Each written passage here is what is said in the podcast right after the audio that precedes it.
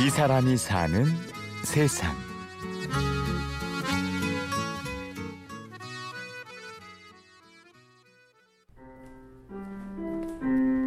인천 서구에 있는 한 악기점. 피아노 소리를 따라 가게로 들어서니 벽에 걸려 있는 우클렐레, 기타와 함께 사장님께서 반겨주시네요. 아, 저는 유영호라고 합니다. 인천에서 악기점을 운영하고 있는데요. 악기와 어떤 소리와는 관계가 없는데 약간 뭐 기스가 났다든지 어디에서 찍힌 게 있다든지 배송 과정에서 문제가 아, 해서 약간 긁힘이 있다든지 이런 경우 또 소비자가 변심을 해서 어, 물건이 들어왔다든지 하는 경우가 굉장히 많이 있는데 제가 그걸 따로 모아가지고 후원하는 데 사용을 하고 있습니다. 오늘은 악기와 함께 꿈과 희망을 파는 남자 유영호 씨를 만났습니다. 아주 조금은 좁쌀만한 틈이 있어도 한국 소비자한테 판매하는 데는 좀 문제가 있기 때문에 저희가 그걸 다 선별을 해서 어려운 소외계층이나 그 아동들을 위해서 많이 그 봉사하시는 단체들이 많이 있고 아동지역센터가 곳곳에 있는데 그렇게 이웃과 나눌 수 있는 곳에다가 저희가 그는 음악과 무관한 가구 관련 일을 하는 벤처 사업가였습니다. 이 가구계 통해서 그 벤처 1호를 받아냈어요. 벤처 자금을 지원받아서 공장도 사고 이렇게 확장을 하다가 기술력을 인정받아 영호 씨의 사업은 점점 번창하게 됩니다. 세 개 정도 회사를 가지고 좀 크게 했었어요. 건축도 했었고 뭐 어, IMF도 잘 견뎠어요. 근데 그 이후로 서울에 있는 그 타워 팰리스라는 그 노곡도에 있는 그쪽에 그 공사가 좀 컸는데 그쪽 공사를 하게 되면서 그걸 하는 과정에 제가 이제 부도를 맞게 됐습니다. 순간이었습니다. 한번 틀어진 사업은 점점 회복이 어려운 상황으로 치닫게 됩니다. 결국은 저희 공장도 날리고 집도 날리고 빚쟁이가 와서 별 온갖 욕을 다 해야 되고 뭐잘 데가 없어가지고 그래서 찜질방 가서 자면서 양말이나 네이 같은 것은 거기고 사우나다가 널어놓으면 말르는데 눈치는 많이 보이더라고요. 뭐 그렇게 해서.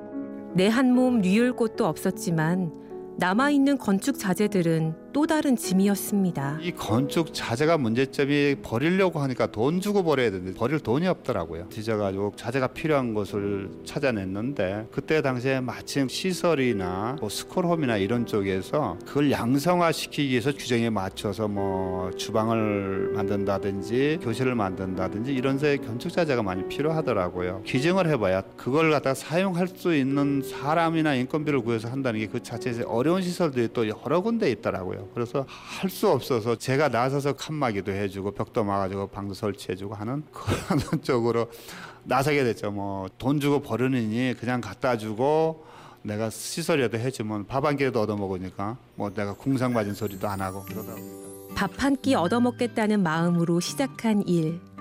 그렇게 수년간 전국 100여 곳이 넘는 시설을 돌아다닙니다. 그런 쪽으로 해서 제가 시설을 전국적으로 쫓아다니면서 한게 100여 군데를 그렇게 했어요. 그리고 영등포라든지 이런 노숙자 센터들이 있어요. 노숙자들이 배낭 같은 걸 보관하는 라커룸이 필요하다 그래서 라커룸도 해주고 장판도 깔아주고 뭐 도배도 해주고 다양한 복지 시설을 돌던 영호 씨는 말도 통하지 않는 다문화 가정의 어려움을 알게 되고 관련 공부를 하기로 마음을 먹습니다.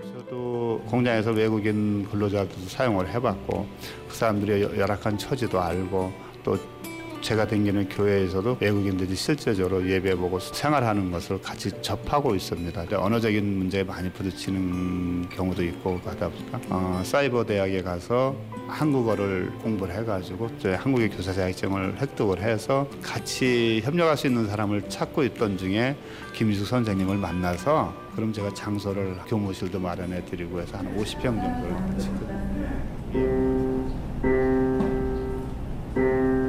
마침 김희숙 선생님이 피아노 수업 중이셨네요. 사장님은 이렇게 사업장을 가지고 계시면서 이렇게 공부할 수 있는 이렇게 공간을 이미 만들어 놓으시고 꿈을 가지고 계신 상태였기 때문에 다 이렇게 전액 무료로 지금 지원을 해주고 계세요.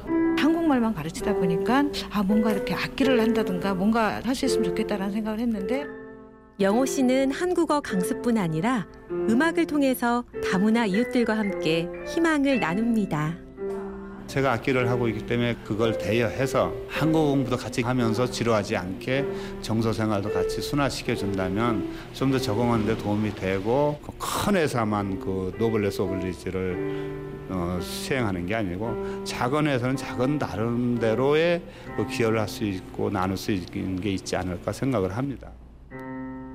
옛날에는 살기를 나만 혼자 잘 먹고 잘 살면 된다라는 그런 이기적인 생각으로 살았는데 제가 조금이라도 나누다 보니까 이 사람들도 살기가 퍽퍽하고 힘들어요 한국에서. 근데 이 사람들이 처음부터 잘 모르는 것을 배워간다라고 하는 호기심과 어 그래도 나도 뭔가 좀 할 수 있을 것 같으네 하네 찌푸렸던 얼굴이 펴진다거나 어, 미소가 생긴다거나 남도 좋은 것이 바라다 보는 나도 좋다라는 것을 느끼게 됩니다. 그게 좋은 점 같아요. 더불어 사는 세상 함께 웃는 미소로 행복을 더해가는 남자 유영우 씨를 만났습니다. Kim Sam and uh, Liu Sajang-in is very good person. I very appreciate them. 지금까지 취재 구성의 강철 내레이션 임현주였습니다. 고맙습니다.